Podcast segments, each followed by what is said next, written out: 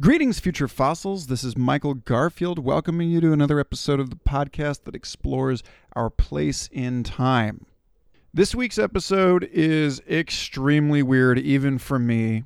Not because of our guest, the articulate and personable Ira Pastor, but about what he's here to talk about, which is a set of biomedical techniques currently under development that within the next five or 10 years could change pretty much all of our assumptions about the treatment of injuries, chronic diseases, and even death. In fact, when we're thinking of where we are in time, one of the things that comes up for me is how in the 19th century, when we first discovered CPR, people got really concerned that we were possibly accidentally burying living family members. And so they started putting these little tubes that people could call through if they were in their grave and suddenly woke up. I remember seeing the diagram explaining how this horn coming out of the ground was connected to a coffin to ensure that nobody goes under unless they're really truly dead. Well, folks, if you haven't noticed, the last hundred years of discovery have challenged pretty much every hard and fast rule that we thought we had, every boundary imaginable. And that includes the boundary between the living and the dead. As they say in The Princess Bride, he's just mostly dead. And that's starting to look more and more like a legitimate medical statement when you look at remarkable revolutionary technologies like what BioQuark is developing. But also, as we discuss in this episode, a plethora of amazing but slightly more mundane use cases, like regrowing limbs and organs. You know, no big deal. Just the end of permanent disability. Sometimes, even for a guy who thinks as much about the future as I do, I get walloped upside the head with a total black swan like this episode. It's got me thinking in a whole new way about what you and I and our descendants can expect from the human condition. And additionally, it functions as a vital piece of the conversations around radical life extension and the future of treatment and palliative care. Because as more and more new methods like these come to pass, we're really moving out of a paradigm of indefinite treatment by pharmaceutical corporations and into a new paradigm that puts greater emphasis on lasting cures.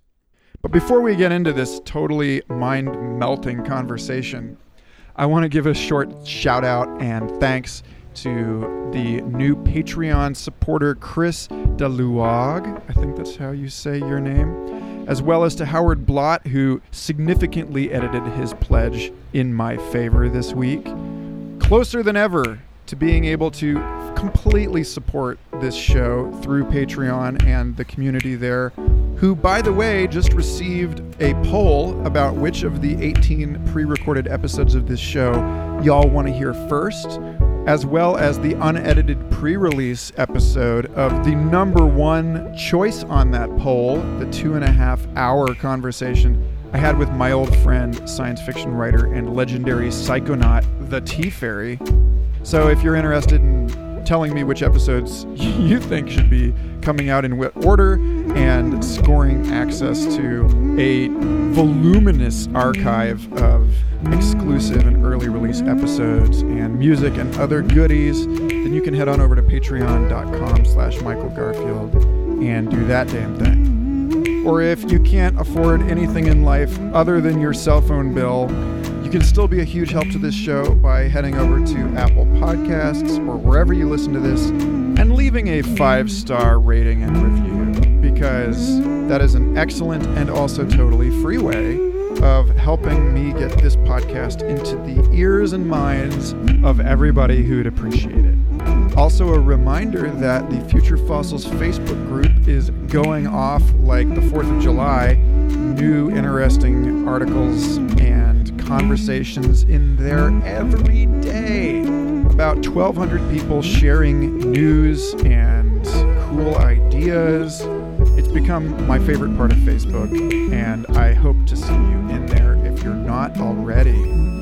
Well, that's it, folks. Thanks for bearing with me through that. Now brace yourself in whatever way you need to for an update on the paradigm busting research of BioQuark and the Reanima project with Ira Pastor. Thanks for listening and enjoy.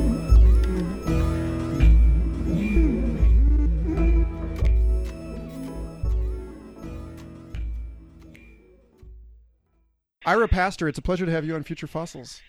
Thanks for having me here, Michael. Appreciate it.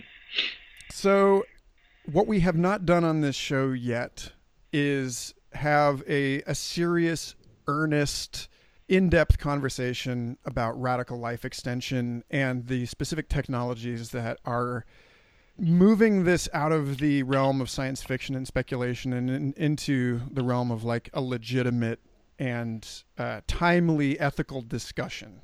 So I'm really glad to, to have you on, and, and I'd love to know a, a little bit more about you and your history and how BioQuark came to be.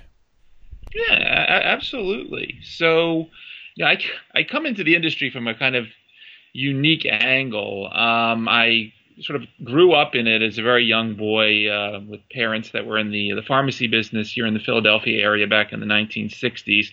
So I was always around sort of medicine and healthcare, and it was sort of preordained that uh, I go into the family business back in the day. So uh, initially, I went to school and I became a pharmacist.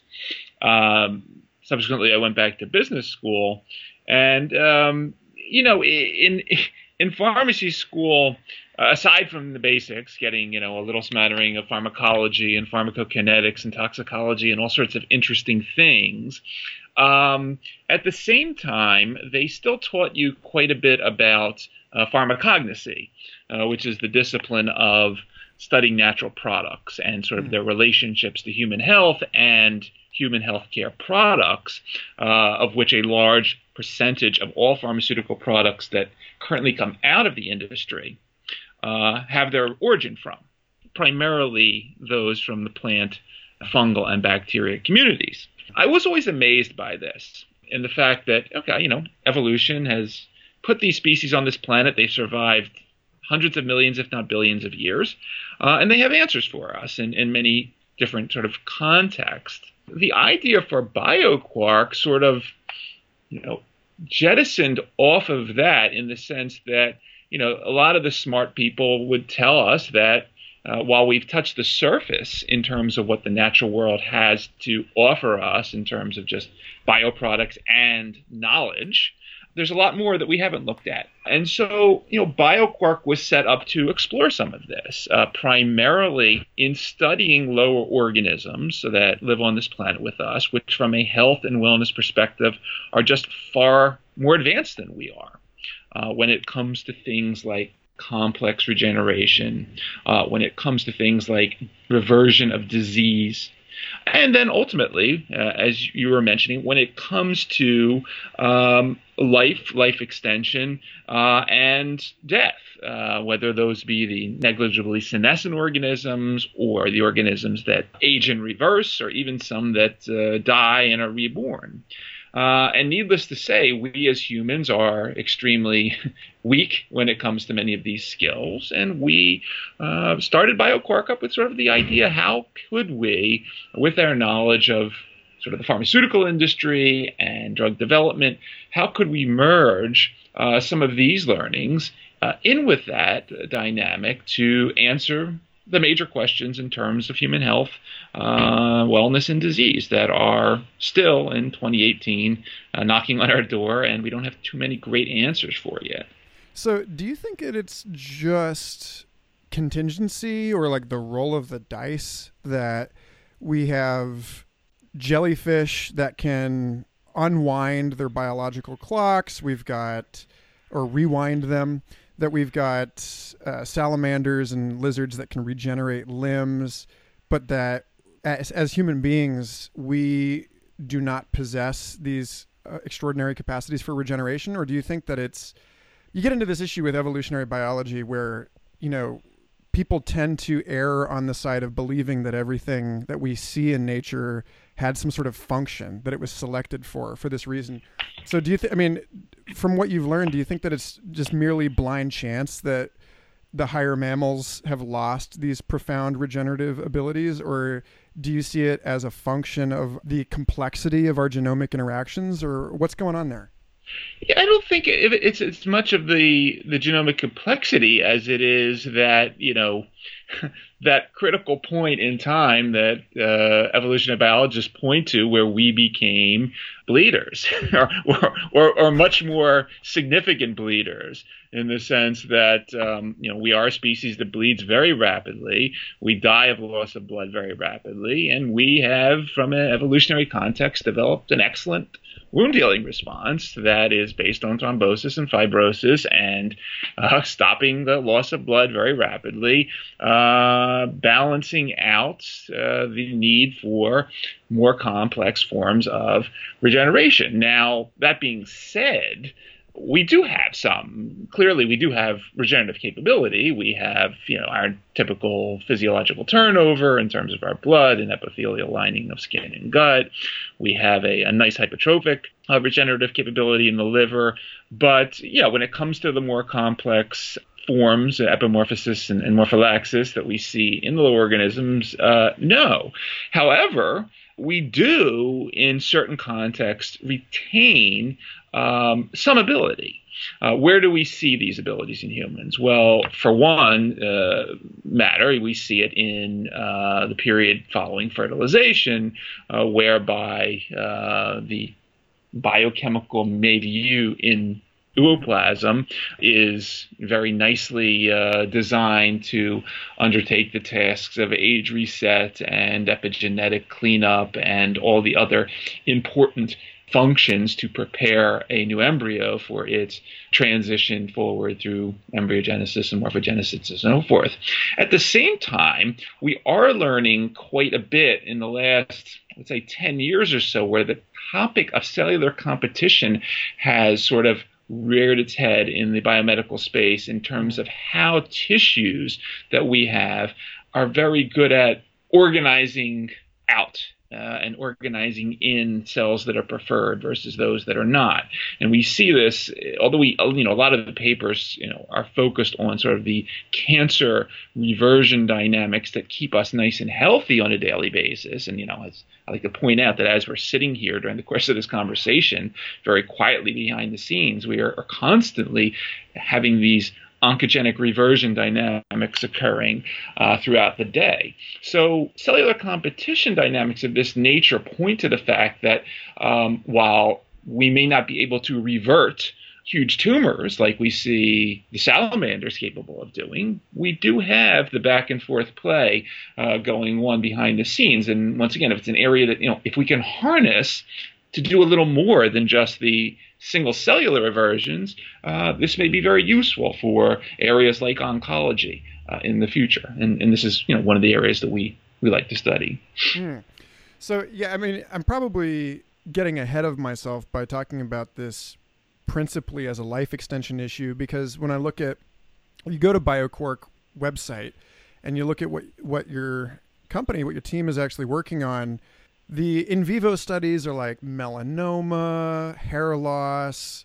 The one that interests me the most is traumatic brain injury. So, I mean, now it seems like now is a good time to actually talk about the ooplasmic reversion, or h- however you would put it, the way that you are engineering endogenous repair in the body and to talk about some of the in vivo studies that that you've been doing and and what kind of results you've seen because this is this is some uh, intensely fascinating you know very kind of cutting edge stuff as far as priming the body to heal from within. Yeah i'd love to hear you kind of prime the audience about that Sure, sure. So yeah, I mean, our focus uh, has been on, and once again, we we're completely open about the fact that a lot of this is not original research. It goes back to the 1950s in many senses. Uh, the the concepts and the ideas that ooplasm contains a wonderfully sort of evolutionary perfected basket of biochemical moieties responsible for many of these reversion events. So you're, um, you're talking about you're talking about placental tissue. Here? No, no, no, no. Uh, we're talking about actually oocyte, uh, sort of ooplasm, the cytoplasm, and other components found within eggs. So the the mother cell of all of us that you know comes before the stem cells. So the biologic dynamics that occur following the arrival of the male DNA uh, via the sperm cell the egg has to do a lot of things uh, reset age, epigenetic uh, cleanup, remodeling organelles, protecting the new embryo from infectious insults, from oxidation, from inflammation. It has major responsibility. Uh, it is that sort of basket of we'll say possibilities that we are so interested in, in studying and where we have focused. And, and, once again, it goes back to the 1950s when we first studied such materials in cloning experiments. And most people think cloning and, and Dolly the sheep in the 1990s, but mm-hmm. frogs and other forms of amphibians were being cloned in the 1950s uh, and, and studying this potential of ooplasm for this reset, this sort of global reprogramming and reset. So, you know, we have focused a lot on studying these moieties and understanding sort of their role. And once again, we are a um, we are a company, just as a side note, uh, while you know the pharmaceutical industry is very interested in uh, mechanism compared to mode of something happening, we are we are we are a company that takes the position that mode when it comes to these complex forms of repair and regeneration is much more important to study. Um, and, and, too often, I think get, things get skewed in the opposite direction because we're so interested in knowing what happens at gene XY421 and not thinking of the big picture uh, that incorporates, you know, multiple genes and multiple microRNAs and proteins acting for a certain output. So, you know, we're very interested in the basket of biochemical substances in ooplasm and what they can do because they do a lot of things in synergy. So, we've been studying these materials. We purify uh, specifically ones that are of more interest to us uh, in creating the biologics that we work on.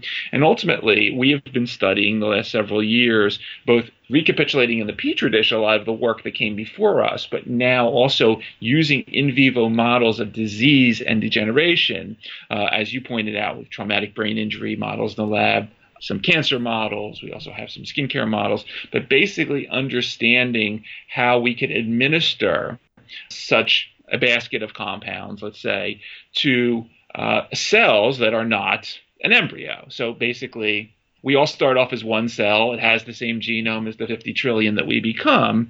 Uh, those bioactive substances can affect the genome of all of our cells, and that is what we're very interested in studying both the reversion dynamics or the dedifferentiation of tissue and also the signals that allow a cell then to redifferentiate along a certain lineage. So we're looking at both sides of the reprogramming rubber band, as we like to call it. Hmm. Uh, and we've seen some very, you know, exciting results in, in, in sort of the, the first stage of our company in the sense of looking for things that we only expect to see in non-mammals, so things that we would only see in the zebrafish brain or the the limb of the the salamander and so forth, and translating them slowly into mammalian systems where these dynamics do not occur.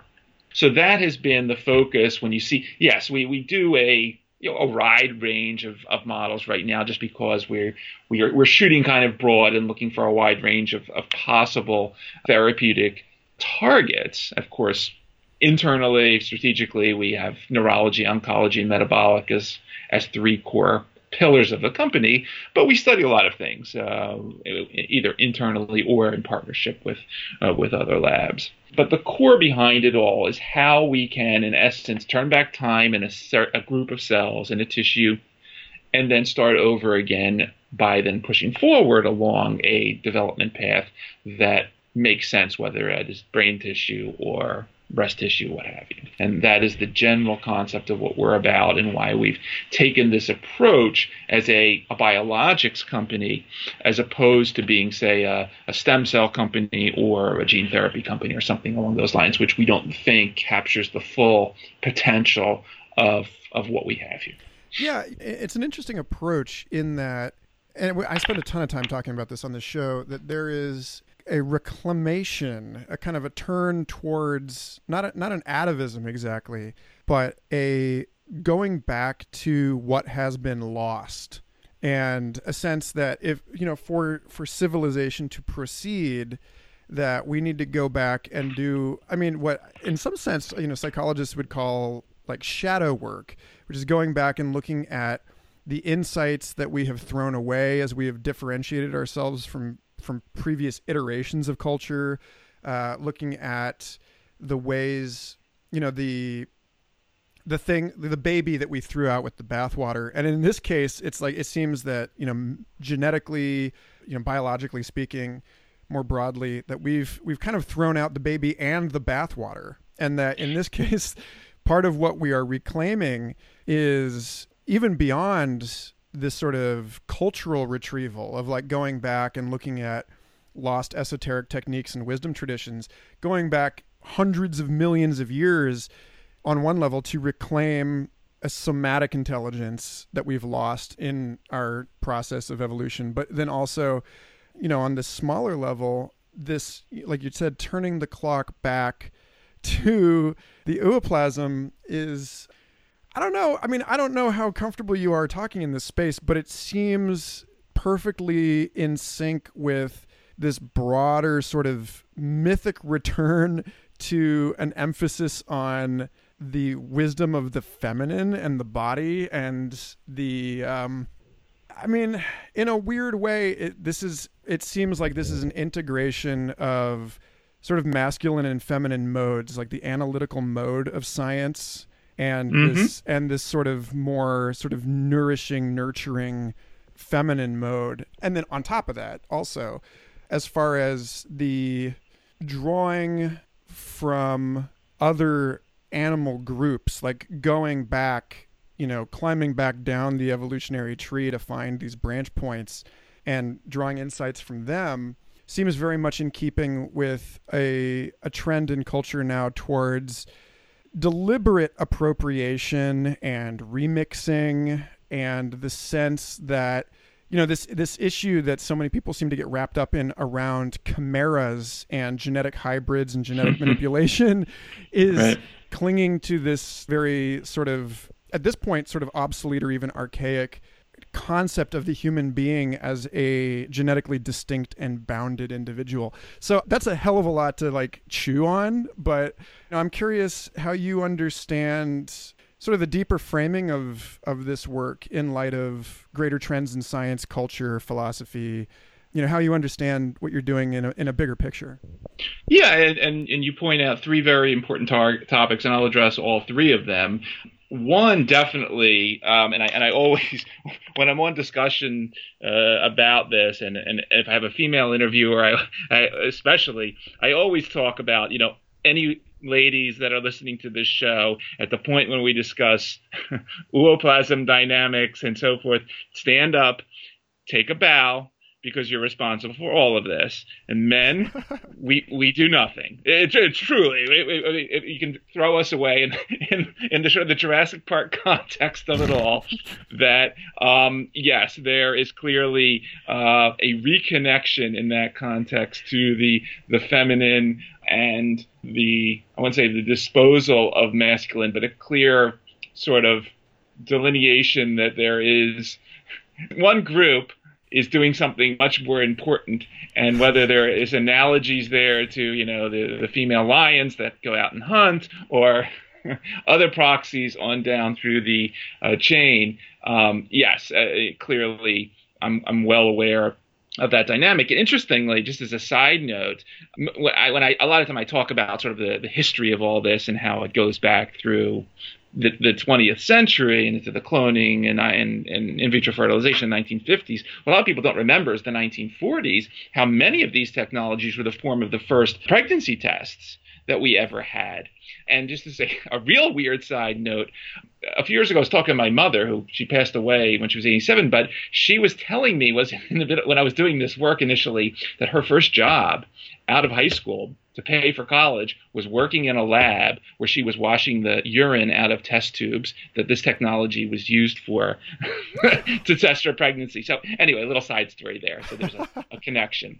But um, yes, but even going back further, going to the theme of sort of the reconnection, yes, we're not only seeing that uh, in sort of the biologic connection, but uh, even more broadly to the sort of the very physical uh, dynamics, the, the topics of ancient tools, whether they be uh, light or sound, or more recently, you know, electricity and magnetism. You know, I'd like to point out that, uh, you know, if you and I were to get in a time machine and travel back to 100 years to a biology lab, we wouldn't be hearing a lot about these biologic terms. We'd be hearing more terms that sound like, you know, turn of the century physics fields and forces and waves and sort of these really abstract concepts that we are only now, 100 plus years later, reconnecting to the overall hierarchies of how all of this works together, right? Uh, genes don't do anything. They're just pieces of information that take their cues from gene regulatory networks and then cellular regulatory networks and so forth. And what we're seeing now rearing Ted in places like Tufts University uh, or RMIT down in Australia are these topics of bioelectricity, biomagnetic resonance. Uh, we're much more than a biologic entity. We are a physical entity. We are an electrical entity. We're a magnetic entity. We're full of light. We're full of sound. And unless we reconnect a lot of these would say more esoteric concepts to the big picture of what it means to repair, regenerate, and rejuvenate oneself, we miss the big picture if we're just looking at the genes or if we're just looking at the proteins. And I think this has been, you know, one of the major flaws uh, of the industry in the last hundred years and why we are where we are. And then, yeah, just coming back to your topic about, you know, chimeras and sort of you know the way things are you know some of this futuristic stuff that people put on the table yeah, I love to point out when you know people ask about sort of actionable stuff to do today. I always talk about the fact, you know what? Don't forget the fact that although we're human, we contain the genome of everything that came before us. And though, you know, everything that helps someone out at some point, whether it's the cats that need large amounts of blood sugar, or whether it's the frogs that need large amounts of inflammation because it's their only infectious disease response, or even cancer, which, you know, utilizes the same genes that we see in species that are around a billion years ago, like pond scum, Dictyostelium discoideum. We see the connection. We see we don't need to create chimeras. we are chimeras. We're really complex chimeras. And unless we understand that and we sort of work around the genome, not just from a a human perspective, but from all of the lockdown atavisms and, and, and, and reconnect there's a reason we had gills and we have tails and we have web fingers and toes inside the womb. We need to think very holistically how we approach these complex issues.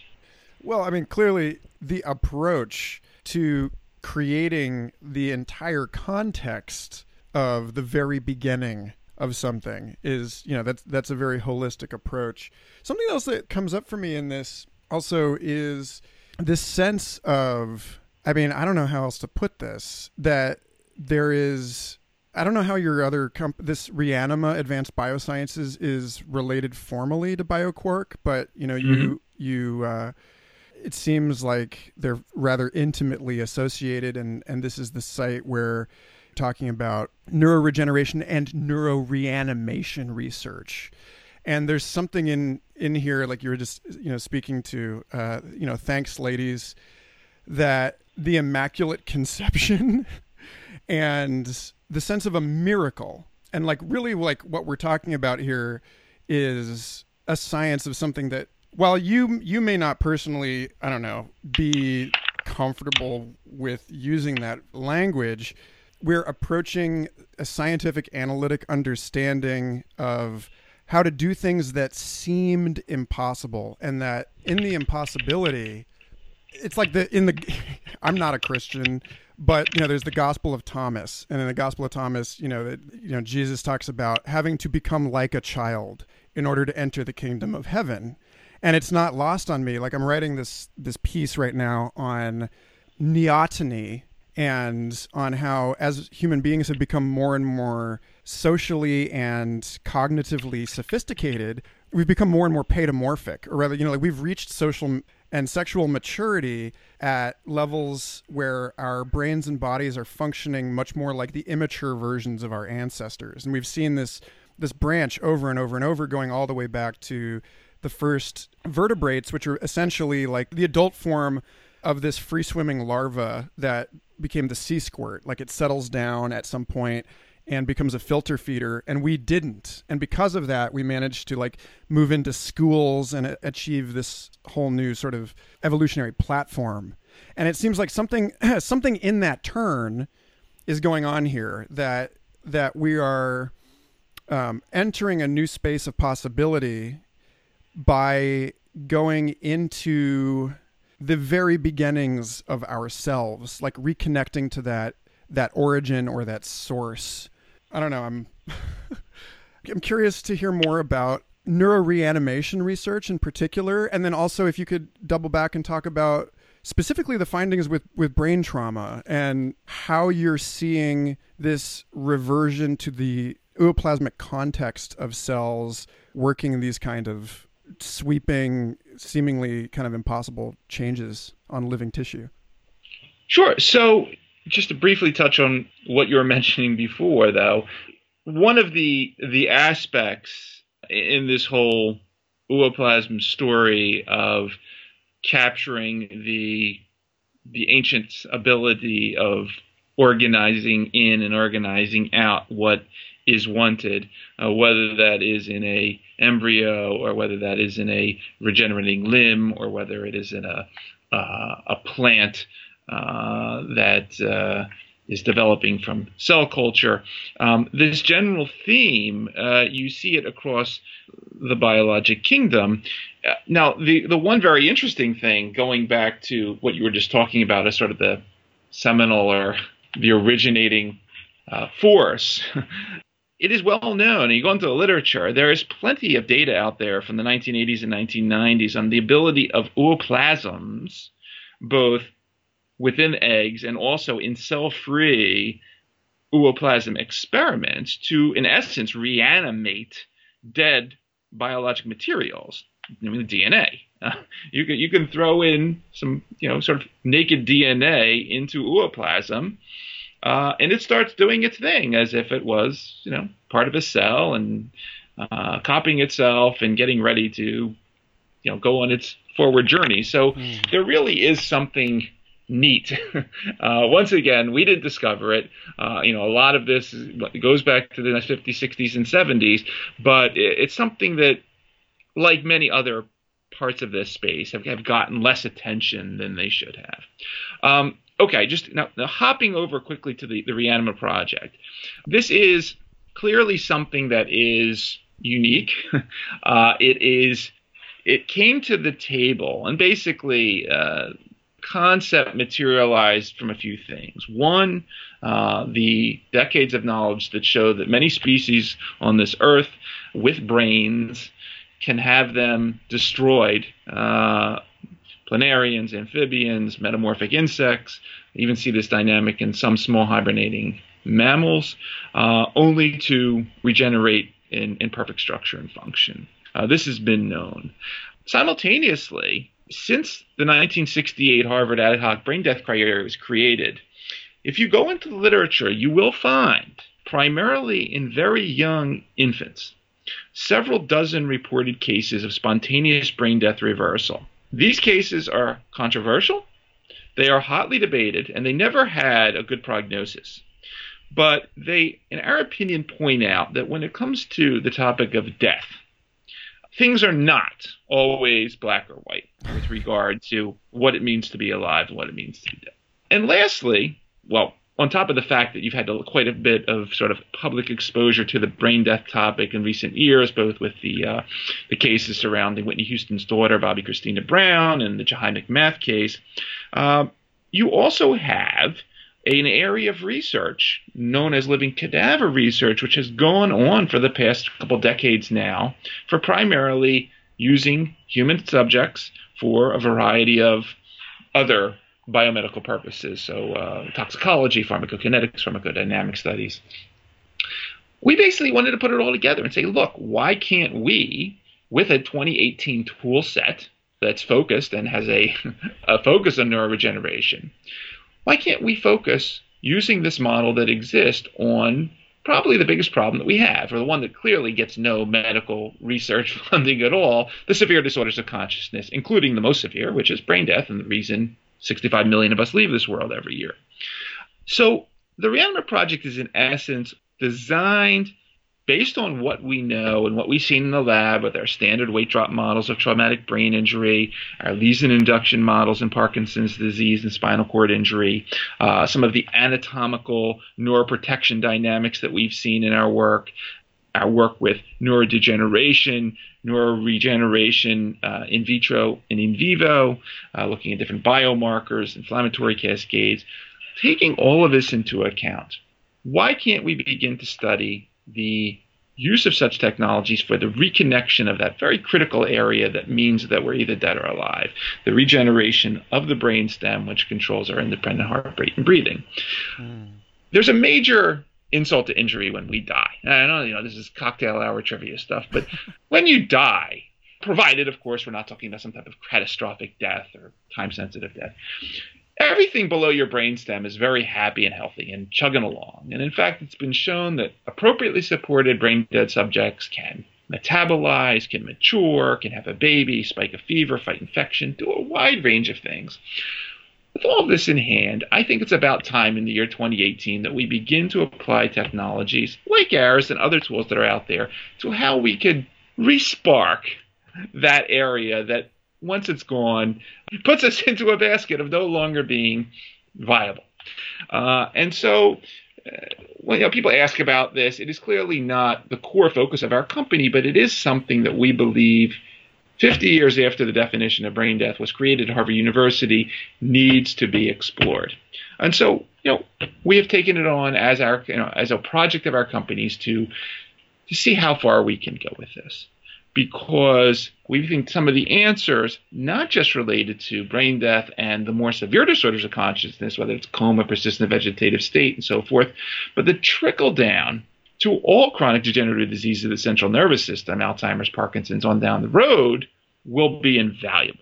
So it is why we have placed some of our bets in such research. It is different, uh, it is unique, but it, we feel that in a, an overall context of disease reversion, repair, and regeneration, it needs to be there uh, as a potential project.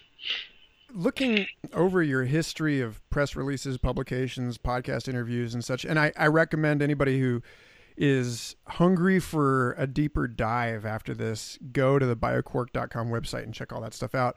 Looking over this stuff, one of the things that seems surprisingly underrepresented to me in the framing of your research compared to some of the other players in this space is the issue of radical life extension and biological immortality and the rhetoric of regarding death as a disease to be cured by biomedical innovation.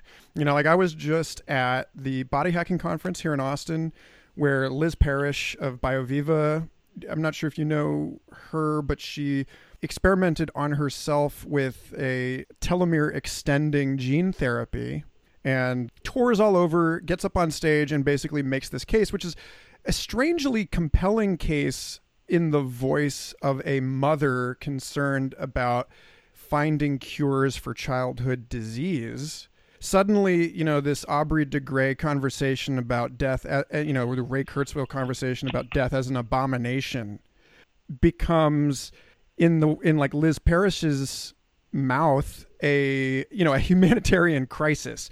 And yet your your company seems so much more in in a weird way one pushing even even more radical treatments with more radical promise but then on the other hand um, keeping those promises rather close to the vest and looking at this more within the context of caring for aging parents and treating failed organs and, and that, you know, regenerating a lost hand and that kind of stuff.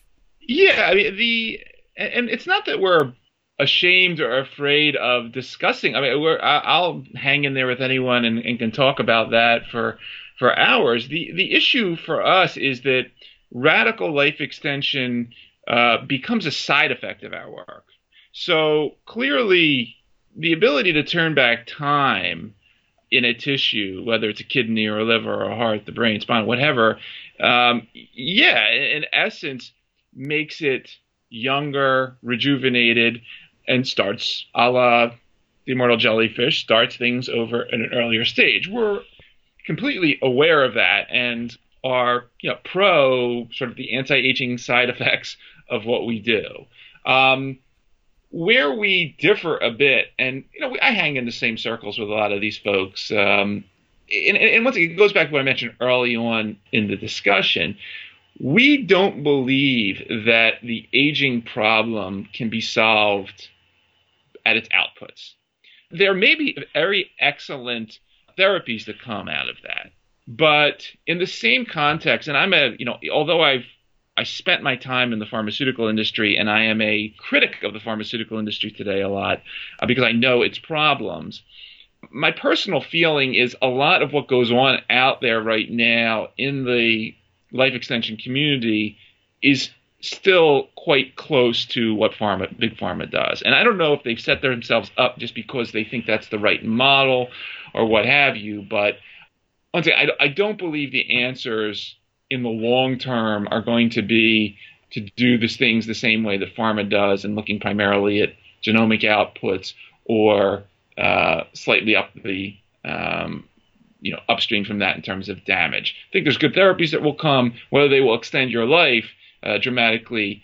I don't think so. I think if you want dramatic life extension, you have to go far up the river to, as as I mentioned earlier, the architecture that controls you know all of the trickle down and i'm not just talking about i'm not talking about aubrey de grey's little you know chart of you know metabolism uh, damage and pathology but I look at it, you know, if you take Aubrey de Grey's little thing and you put that inside a circle as one cell, and then begin to think, okay, we are 50 trillion of these little packages, how one addresses a 50 trillion cell organism in a translational context.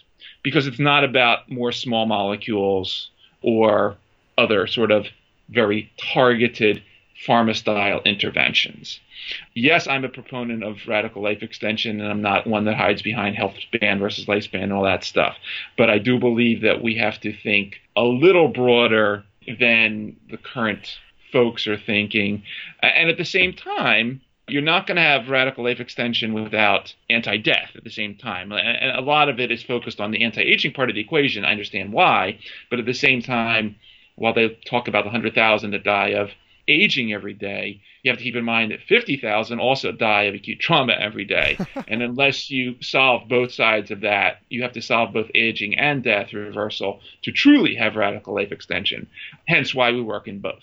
So mm. everyone jokes, well, I'll just, you know, you got to make sure you're not going to get hit by a bus or and so on. But I say to myself, no, we have to solve what happens when you do get hit by a bus because that's what's going to happen when you don't get cancer anymore and, and you don't have Alzheimer's anymore because you're going to get hit by the bus. It's just what's going to happen. Mm. so, some of my favorite biohackers like to parade around with the pretense that they are black hat biohackers, you know, to, to indulge in the sort of, uh, you know, biopunk dystopian fantasy but I mean, to me, that makes them ultimately a positive benefit to the conversation in the same way that dystopian science fiction helps us avoid particular cultural or social pitfalls.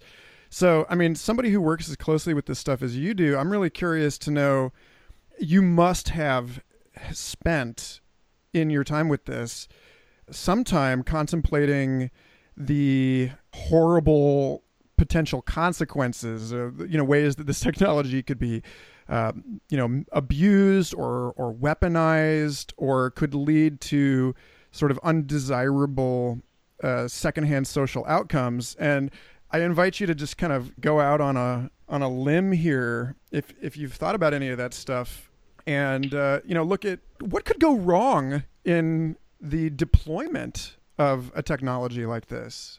You know, it's one of these things where it's like it seems just so remarkably beneficial, but then of course you get into issues of access and haves and have nots, et cetera, as just one very obvious and easy thing. But let's say everyone had it. What could go wrong? Um, well, just let me answer the haves and have nots for a second. So I, yeah. want to make one point about that. Um, when we set this company up, although we realized we were looking at a 21st century target, let's say, or outcome in terms of some of these dramatic benefits, uh, we made sure to set the company up as a traditional 20th century biologics company. We realized that well, the science also told us not to go in that certain direction, but uh, we realized early on that it would make no sense per what you're seeing nowadays, you know, $2 million shot gene therapies and all this other stuff, that to build a company that was based on 100 people in the United States being able to afford it and, and so forth, and, and it, most insurance companies rejecting it uh, off a formulary, even if it was approved, didn't make a lot of sense. So we are set up and the strategy of our company moving forward, we will never be any more expensive in terms of what we're developing than any other biological on the market today. So I point out, you know, your healthcare system covers insulin, if it covers vaccines, if it covers human growth hormone, you're going to be able to afford what we do because we use off the shelf biologics development technology from the 1970s. So there's nothing here that's going to be a ridiculous, you know, multi-million dollar uh, a pop procedure. Mm. So people should be happy about that. This, this, is this is access for everybody. This is not just for the billionaires. Um, as far as um, negative outcomes, um, I think we're, you know, once again, I think we're in a pretty decent zone compared to the problems that uh, come with some more exotic tools, whether they're gene editing or uh, some of these other um, uh, modes of therapies that have a translational barrier in terms of how you deal with 50 trillion cells. Mm. You know, Craig Venter has this great quote We are not giant amoebas.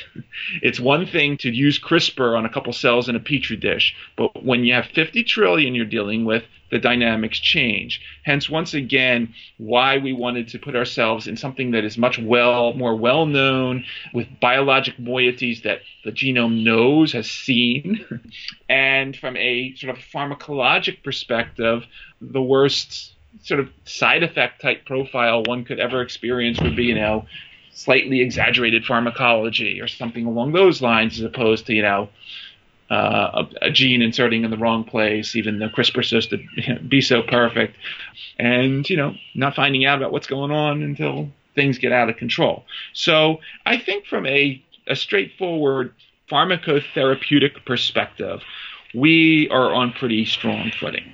Now, people will, of course, throw Hollywood scenarios out there. Uh, clearly, we got a lot of the zombie type stuff going on uh, last year. Uh, you know, and I like to jokingly point out, look, uh, if you want a zombie, um, there are plenty of uh, FDA approved uh, deliriants that will do that for you today. Uh, there are plenty of bacteria that will cause that effect today. And hey, I can drive around today and see many people on their cell phones just dri- driving with their head down. I, I, think that's a little worse of a zombie than anything that could come out of any of the work that we're doing. We can go on and we can talk about social implications of radical life extension. So, I you, you probably got into that topic with a lot of other people, and I'll be glad to go in that direction. But I think intelligently done uh, with the right balance of therapeutic potential, we have the ability to have a much, let's say, wider, not just therapeutic window, but social window on how this tool and the resulting therapeutics will be deployed versus others. And the last thing I and I just want to one other thing I want to point out if you, along the lines of your weaponization question, one only needs to uh, point out that the most poisonous substance known to exist on this planet, botulinum toxin is now a multi-billion dollar a year product used by women for for all sorts of purposes. Uh, things go full circle on this planet. Uh, and whether it's Botox or ricin or mustard gas, they're all therapeutics nowadays in the pharmaceutical market. So, you know, we'll see. But I don't think there's anything weaponizable, anything we do. Oh, wow. So, you know, something that comes up for me in, in considering this, and maybe this is a drop in the bucket compared to like other ways that this is a concern, but surely if we were able to deploy on a planet wide scale this type of therapy, and this is this is something that seems to have kind of no boundary like no edge to the scope. Like it seems as though this is something that's going to revolutionize the medical approach in every system of the body in every major in every area of medicine so I, I look at this and i just think my god the turnover in medicine just in terms of the shakeup that this would do to the current lay of the land in terms of the jobs and uh, the roles that are available to people working in that space seems rather extensive. That you'd be, you know, I mean, best case scenario is, you know, you're putting a lot of, uh, you know, morgues and funeral homes out of work in addition to surgeons and pharmacists and etc. Yeah, it's I see a a separate industry developing out of this. And people, you know, always ask about, well, you're from the pharma industry. Um, are you going to sell out when you have positive phase two data? And is the stuff going to get buried and all this business? A vital question. yeah, yeah. I mean, I think what you're going to see uh, is really two industries develop. You're going to see one that maintains the need for your cholesterol lowering and your blood pressure and your antibiotics and your painkillers and everything else that we traditionally think of as a treatment. We still need those treatments for the the symptoms of disease. That industry will shrink. Uh, it will be made up of your traditional pharmaceutical companies, but they will, and they've done this to themselves. It's going to be a side effect of both their decreasing market presence due to generic competition, as well as the fact that they've basically thrown out so much internal R&D that they're just these marketing shells uh, nowadays. So they're going to shrink a lot, but they're going to maintain a business based on sort of this treatment-centric approach. Then there will be a different business, uh, and that business will be curative. What form it will ultimately take, how integrated it will be with, you know, the healthcare industry versus the pharmaceutical industry, uh, whether there will be devices or other tools that we can only begin to imagine, is still up for question. However, yes, people in different fields will not be in those fields anymore. I, I am one that says I hope we will get rid of all organ transplantation one day. Mm. Uh, if we can although there's sort of this ex vivo organ engineering dream eh, where you know they hope for you one day michael garfield to have a refrigerator of hearts and kidneys and other stuff that is you know tissue matched and, and made your own stem cells and all that business. At the end of the day i say i'm not interested in any of that. If I can repair and regenerate the kidney, the liver, the heart, the brain that you have currently, you don't need parts sitting somewhere. So, uh, yeah, we hope to get rid of organ transplantation as an example. And if we get rid of organ transplantation, we're going to get rid of the dialysis business as well for kidneys, and we're going to get rid of artificial pancreas technology. We're going to have an impact, obviously taken to its logical extreme, but that will create new opportunities. I'm not I'm not afraid of that. But once again, I think we are beginning to see the the tide turn in the sense that what we used to think of as the pharmaceutical industry in sense of little white pills in plastic bottles dispensed at your local Rite Aid is not going to be what is going to be around 10, 20 years from now. And when you see things like, like my former employer, GlaxoSmithKline, electroceutical programs coming mm. online, when you see things like uh, there's the PureTech organization up in Boston, which is creating micro, in terms of the microbiome products, actual cocktails of live bacteria that is going to be the therapeutic. Uh, and you even see things, you know, I don't know how many people know that, you know, leeches and maggots are currently FDA approved for debridement of non-healing skin wounds by you know, by FDA. So there's a lot of weird stuff out there that's quietly happening behind the scenes uh, where people are saying, you know what, a drug doesn't need to be this little white pill anymore. It can be other stuff. And it's going to have to be other stuff when it comes to these more complex forms of intervention. So we're excited. Uh, we think things are going in, in the right direction. And um, what everything's going to look like 20 years from now, I can't say, but it will look different mm. and people with different types of jobs. How do you think it's going to affect us in the next, you know, in the short term, like in the next two to five years? Are you going to, are we going to start to see any of these treatments become publicly available in that time frame, or are we, what are we waiting on as far as the clinical trials and so on? Well, our, our clinical plan in the United States, we have three years uh, till first in human, five years till registration. So our U.S. program is a little longer than some of the things we are studying in terms of ex-US possibilities, but still that our belief is and our strategic plan calls for orphan fast track indication number one registered within five years. And, you know, if you have an impact in, you know, let's say kidney regeneration, kidney remodeling uh, in an orphan condition, based on the way this industry works, that trickles up to you know the kidney as a as a whole, which you know the sixty billion dollar market uh, alone to play in. So we think that once the data starts coming in from some of the initial indications on inducible endogenous regeneration events, things are going to explode. We are also ex-US. We're a US company, but this isn't the 1980s anymore. You know, while drug companies would only focus on the U.S. and putter around a bit in Western Europe. Um, they they forgot about the rest of the world back then. They didn't really care about it. The really smart people will tell you nowadays that if you're not at least researching the rest of the world to know what's going on in you know with conditional approval in Japan or you know what are the rules in Indonesia versus Colombia versus Turkey because these companies are coming on, countries are coming online fast and furious regard to their markets.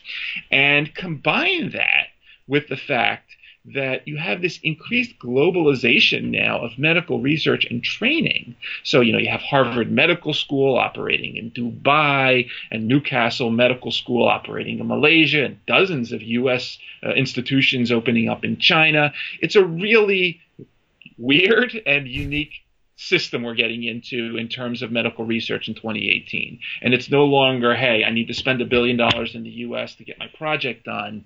There's 200 plus other countries out there, and it's the United States is the 19th country we we register in, so be it. Uh, there's a lot of possibility out there now, so we're excited. And one can only, I like to point this case out. I don't know how many people are aware of sort of the relationship that Merck the fifth largest drug company in the world, formed with the government of China last year. No. But they basically they they set aside an island, this Hainan Island, which is sort of this tropical hub for um, sort of medical tourism, pharmaceutical tourism. They get the fifth largest drug company in the world that basically is making some of their immunotherapies for cancer available to you know people that want to biohack you know, God forbid you have, you know, stage three pancreatic cancer, but you can now travel to Hainan Island off the coast of China and access these therapies pre-approval in the United States. So it's a really unique situation that we see, and we have to be everywhere. We have mm. to hmm. really know uh, what the possibilities are because it's, you know, we love the United States. We're a U.S. company. We'll always be a U.S. company, uh, but we have to be elsewhere as well. And now, also in the U.S., we have right to try. Also, correct? Like uh, my understanding is that even if it hasn't cleared the final stages of of FDA approval, that if you are a terminally ill patient, that you now have the legal right to pursue at your own cost experimental treatments that you may not survive to actually see hit the market. Right. The, the issue, my understanding with right to try is you still have the sort of the expanded access problem where, you know, you can knock on uh, whomever's door, J&J or Pfizer or Merck, and they can say no. Mm. While over in, you know, we don't want you dying in, you know, as patient 101, we don't want that data point in our clinical trial in the U.S. While what I understand is going on in Hainan Island in China right now is you can just you go and you take a vacation and you want Keytruda or whatever, you want to try it for X cancer. Here you go. Hey, done. And it's not a clinical trial per se. It's as you were saying about biohacking. It's sort of like n of one biohacking patient. So right. it's a little different um, and creative, in my opinion. So fascinating. So I like to end all of these episodes by inviting guests to spend a minute musing on how you hope your work is understood in light of history like what what trees are you planting now and i think we've pretty much spent this whole conversation explaining this but to let you tie a bow on it if your life's work is understood as planting a tree that you'll not live to eat the fruit from you know what is it that you hope you're remembered for or or how is you, how is it that you hope your life is understood by people living in you know 100 200 years well, I, I hope if I don't live to see the fruit of these efforts, that my children will. Uh, three lovely children, and sort of this is.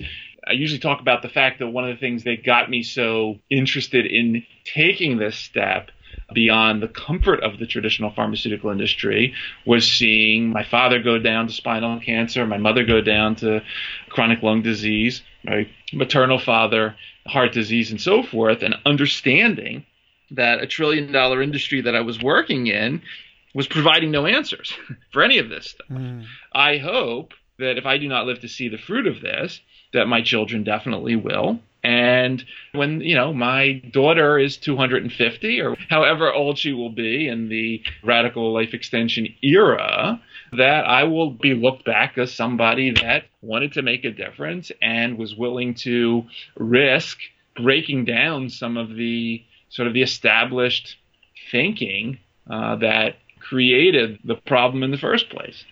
I think that let's say radical life extension in general is an important goal for the future of humanity per the elimination of degenerative diseases uh, associated with aging and death and sort of realizing the you know sort of the transhumanist ideal and so forth. Uh, but we really need to think outside the box and not fall into the traps that the old system, the traditional pharmaceutical industry, its regulators, and a century old model of drug development has put us in 2018. And that there are a reason, coming back to the very beginning in our evolution of biology, there's a reason that microbes and plants and invertebrates and so forth have survived for hundreds of millions of years on this planet uh, and developed their answers to many of these problems that plague us. I call them nature's transhumanists. They've shown us the way. Uh, we need to follow their lead. And if we can do this, it's going to be a very bright future. And hey, if I don't see it, I hope I'm remembered for helping to create it. Mm. Well, it's beautiful. I'm honored to have had the opportunity to speak to you today, Ira, and I'm, I'm glad to share your work with this audience. Thanks for joining us on the show. I really appreciate it, Michael. This, this was a great time. Yeah, thanks. Thanks again for listening. I hope you enjoyed that episode as much as I did. Future Fossils is part of the MindPod network, along with Third Eye Drops, the Astral Hustle, Synchronicity Podcast, and an oodle of other fascinating programs. I encourage you to go to mindpodnetwork.com and subscribe to them all. And stay tuned because we have some awesome episodes coming up on Future Fossils. So stick around and have a most excellent year.